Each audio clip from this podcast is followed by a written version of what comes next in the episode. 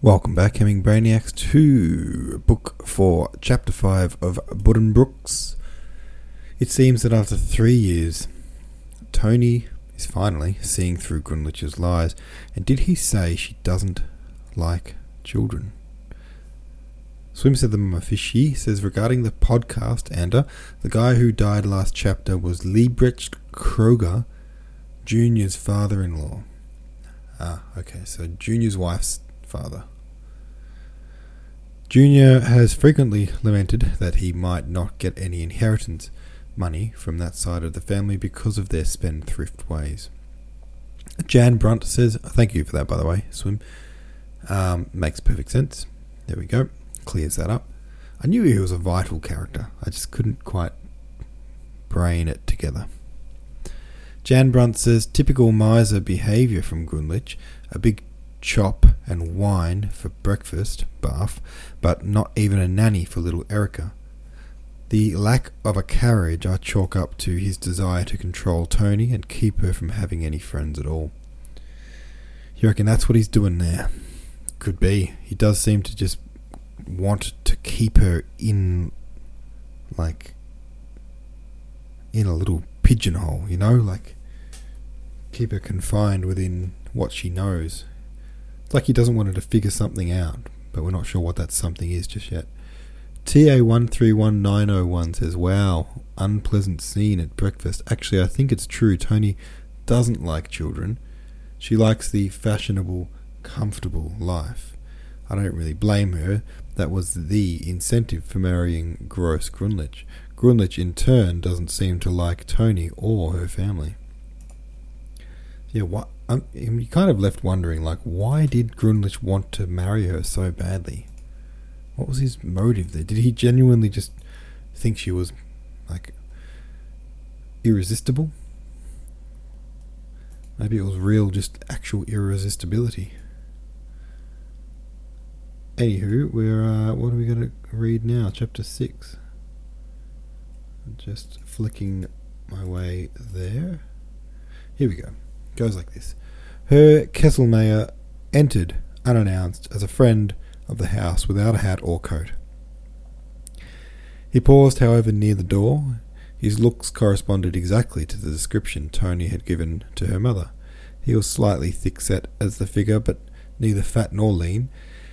He wore a black, already somewhat shiny coat, short, tight trousers of the same material, and a white waistcoat over which went a long, thin watch chain and two or three eyeglass cords. His clipped white beard was in sharp contrast with his red face. It covered his cheeks and left his chin and lips free. His mouth was small and mobile, with two yellowish pointed teeth in the otherwise vacant gum of his lower jaw, and he was pressing these into his upper lip as he stood absently by the door with his hands in his trousers pockets and the black and white down on his head, waving slightly, although there was not the last the least perceptible draft draft.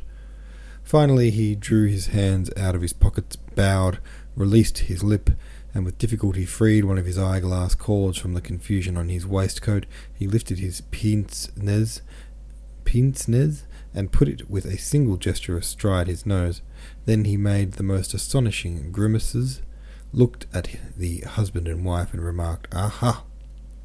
He used this expression with extraordinary frequency and a surprising variety of inflections. He might say it with his head thrown back, his nose wrinkled up, mouth wide open, hands swishing about in the air, with a long drawn out nasal metallic sound, like a Chinese gong, or he might, with still funnier effect, toss it out gently, en passant, or with one any one of a thousand different shades of tone or meaning.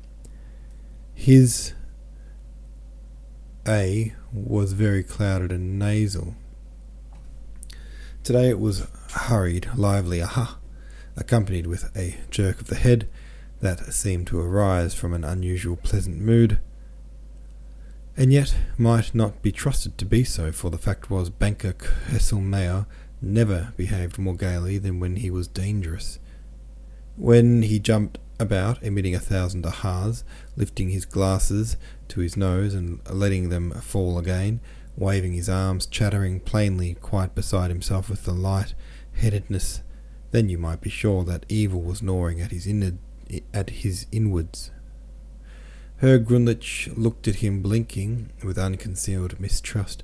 Already so early? he asked. Aha, answered Herr Kesselmeyer, and waved one of his small, red, wrinkled hands in the air as if to say, Patience, there is a surprise coming.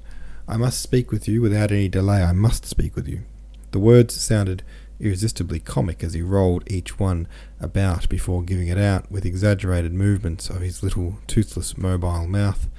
He rolled his R's as if his palate were greased. Herr Grunlich blinked more and more suspiciously. Come and sit down, Herr Kesselmeyer, said Tony. I'm glad you've come. Listen, you can decide between us. Grunlich and I have been disagreeing. Now, tell me, ought a three-year-old child to have a governess or not? But Herr Kesselmeyer seemed not to be attending. He had seated himself and was rubbing his stubbly beard with his forefinger, making a rasping sound, his mouth as wide open as possible, nose as wrinkled, while he stared over his glasses with an indescribably sprightly air at the elegantly appointed breakfast table, the silver bread basket, the label on the wine bottle. Grunlich says I'm ruining him, Tony continued. Herr Kesselmeyer looked at her, then he looked at Herr Grunlich. Then he burst out into an astonishing fit of laughter. You are ruining him, you, you are ruining him. That is it, is it? Ah, oh, good gracious heavens and earth, you don't say. That is a joke. That is a tremendous, tremendous joke. He let out a stream of ha-has, all in run together. Herr Grunlich was plainly nervous. He squirmed on his seat. He ran his long finger down between his collar and his neck, and let his golden whiskers glide through his hand. Kesselmeyer, he said, control yourself, man. Are you out of your head? Stop laughing. Will you have some wine or a cigar? What are you laughing at? What am I laughing at? Yes, yes. Give me a glass of wine. Give me a cigar. Why am I laughing? So you think your wife is ruining you? She is very luxuriously inclined, Herr Grunlich said irritably. Tony did not contradict him. She leaned calmly back, her hands in her lap, on the velvet ribbons of her frock and her pert upper lip in evidence. Yes, I am, I know. I have it from Mamma. All the Krogers are fond of luxury. She would have admitted in the same calm way that she was frivolous, revengeful, or quick tempered. Her strongly developed family sense was instinctively hostile to contemptuous sorry, to conceptions of free will and self development. It inclines her rather to recognize and accept her own characteristics wholesale with fatalistic indifference and toleration. She had unconsciously the feeling that any trait of hers, no matter of what kind, was a family tradition and therefore worthy of respect.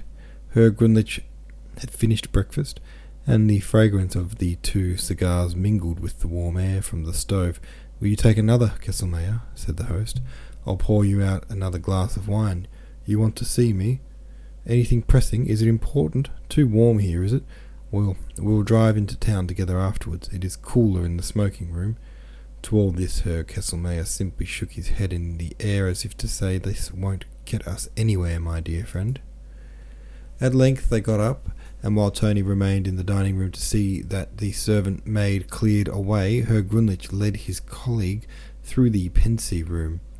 With his head bent, drawing his long beard reflectively through his fingers, Herr Kesselmeyer rowed into the room with his arms and disappeared behind him.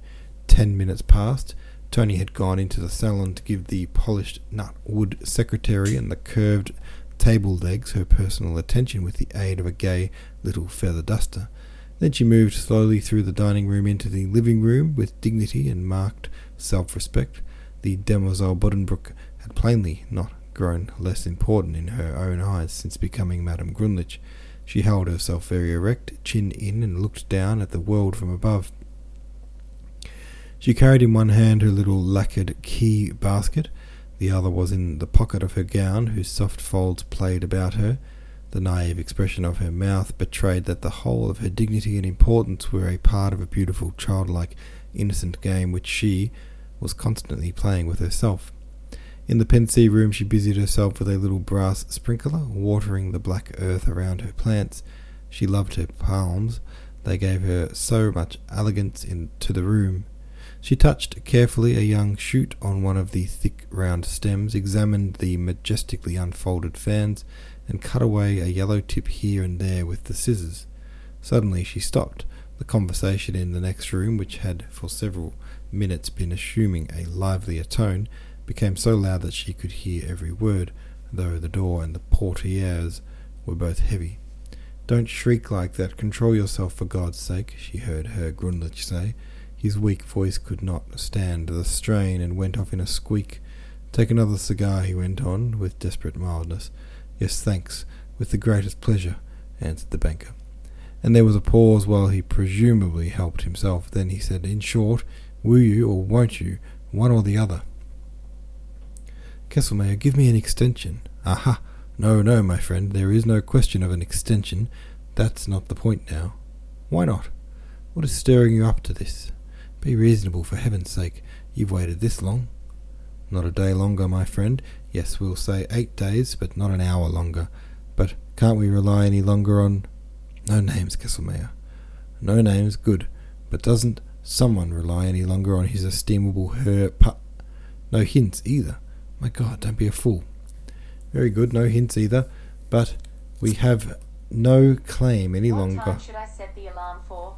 The hell?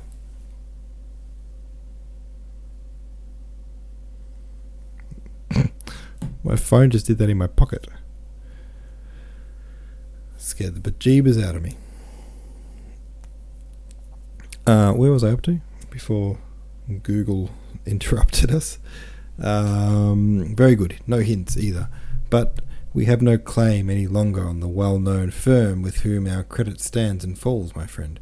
How much did it lose by the Bremen failure? Fifty thousand? Seventy thousand? A hundred thousand? More?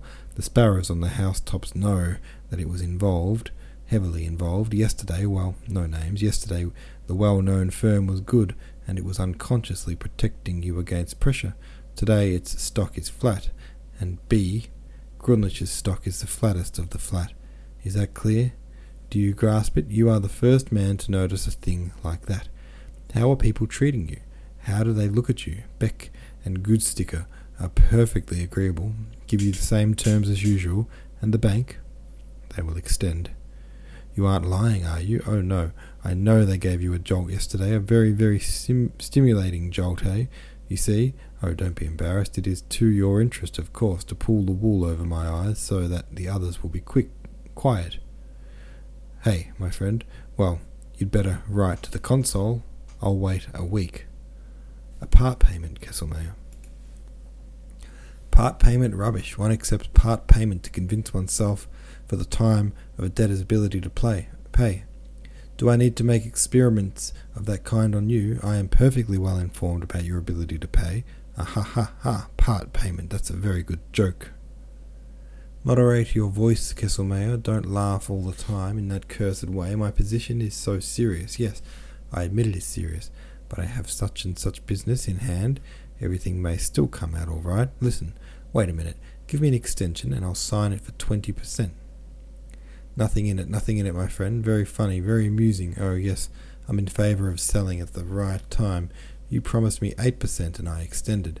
You promised me 12 and 16% and I extended every time. Now you offer me 40% and I shouldn't consider it, not for a moment. Since Brother Westfall in Bremen fell on his nose, everybody is for the moment freeing himself from the well known firm and getting on a sound basis. As I say, I'm for selling at the right time. I've held your signatures as long as Johann Buddenbrook was good. In the meantime, I could write up the interest on the capital and increase the percent, but one only keeps a thing so long as it is rising, or at least keeping steady. When it begins to fall, one sells, which is the same as saying, I want my capital. Kesselmeyer, you are shameless.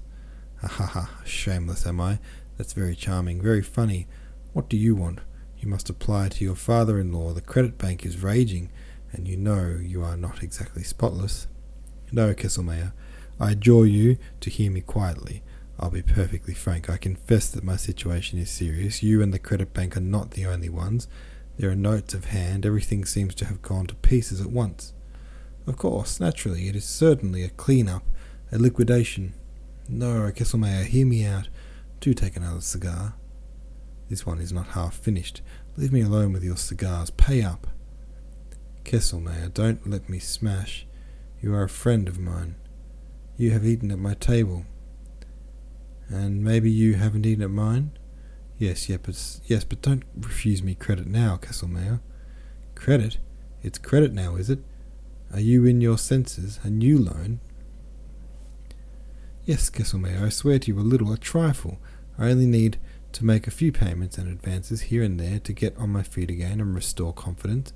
Help me, and you will be doing a big business. As I said, I have a number of affairs on hand. They may still all come out right. You know how shrewd and resourceful I am. I know what a numbskull you are, a dolt, a nincompoop, my dear friend. Will you have the goodness to tell me what your resourcefulness can accomplish at this stage? Perhaps there is a bank somewhere in the wide world that will lend you a shilling, or another father in law. Ah, no, you already played your best card. You can't play it twice. With all due respect, my dear fellow, and my highest regards. Speak lower, devil take you. You are a fool, shrewd and resourceful, are you? Yes, to the other chap's advantage. You're not scrupulous, I'll say that for you. But much good it's done you. You have played tricks and wormed capital out of people by hook or crook just to pay me my 12 or 16 percent. You threw your honour overboard without getting any return. You have a conscience like a butcher's dog, and yet you are nothing but a ninny, a scapegoat. There are always such people. They are too funny for words. Why is it you are so afraid to apply to the person we mean with the whole story? Isn't it because there was crooked work four years ago? Perhaps it wasn't all quite straight. What are you afraid that certain things? Very well, Kesselmeyer, I will write. But suppose he refuses, suppose he lets me down. Oh, ha ha. Then we will just have a bankruptcy, a highly amusing little bankruptcy. That doesn't bother me at all so far as I am concerned. I have about covered my expenses with the interest you have scratched together, and I have the priority with the assets. Oh, you wait, I shan't come short. I know everything pretty well, my good friend. I have in inventory already in my pocket. Aha! We shall see that no dressing gown and no silver bread basket gets away. Kesselmeyer, you sat at my table. Oh, be quiet with your table. In eight days I'll be back for the answer. I shall walk into town. The fresh air will do me good. Good morning, my friend, good morning. And Herr Kesselmeyer seemed to depart. Yes, he went. She heard his odd shuffling walk in the corridor and imagined him rowing along with his arms. Herr Grunlich entered the pensive room and saw Tony standing there with a little watering can in her hand. She looked at him in the face. What are you looking at? Why are you staring like that? he said to her. He showed his teeth, made a vague movement in the air with his hands, and wiggled his body from side to side. His rosy face could not become actually pale, but it was spotted red and white with a scarlet fever it was spotted red and white like a scarlet fever patient. Alrighty, there we go. Another chapter down, and a lot of pieces just fell into place, did they not? Whew. Bloody Grunlich.